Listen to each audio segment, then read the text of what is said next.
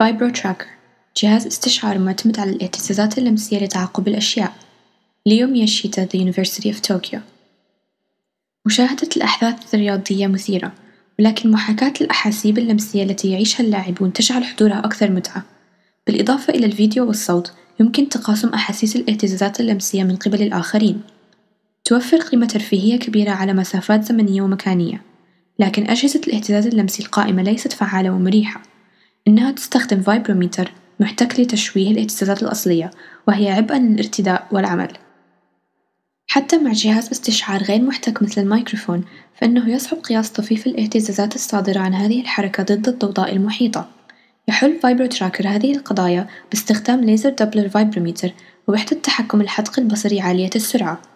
يمكن للنظام قياس الاهتزازات من هدف سريع الحركة بدقة عالية في الوقت الحقيقي. ودون تأثير في الضوضاء المحيطة أو الاتصال الجسدي مما يتيح للمستخدمين تبادل الأحاسيس الاهتزازية عن طريق اللمس في الأحداث الرياضية وغيرها.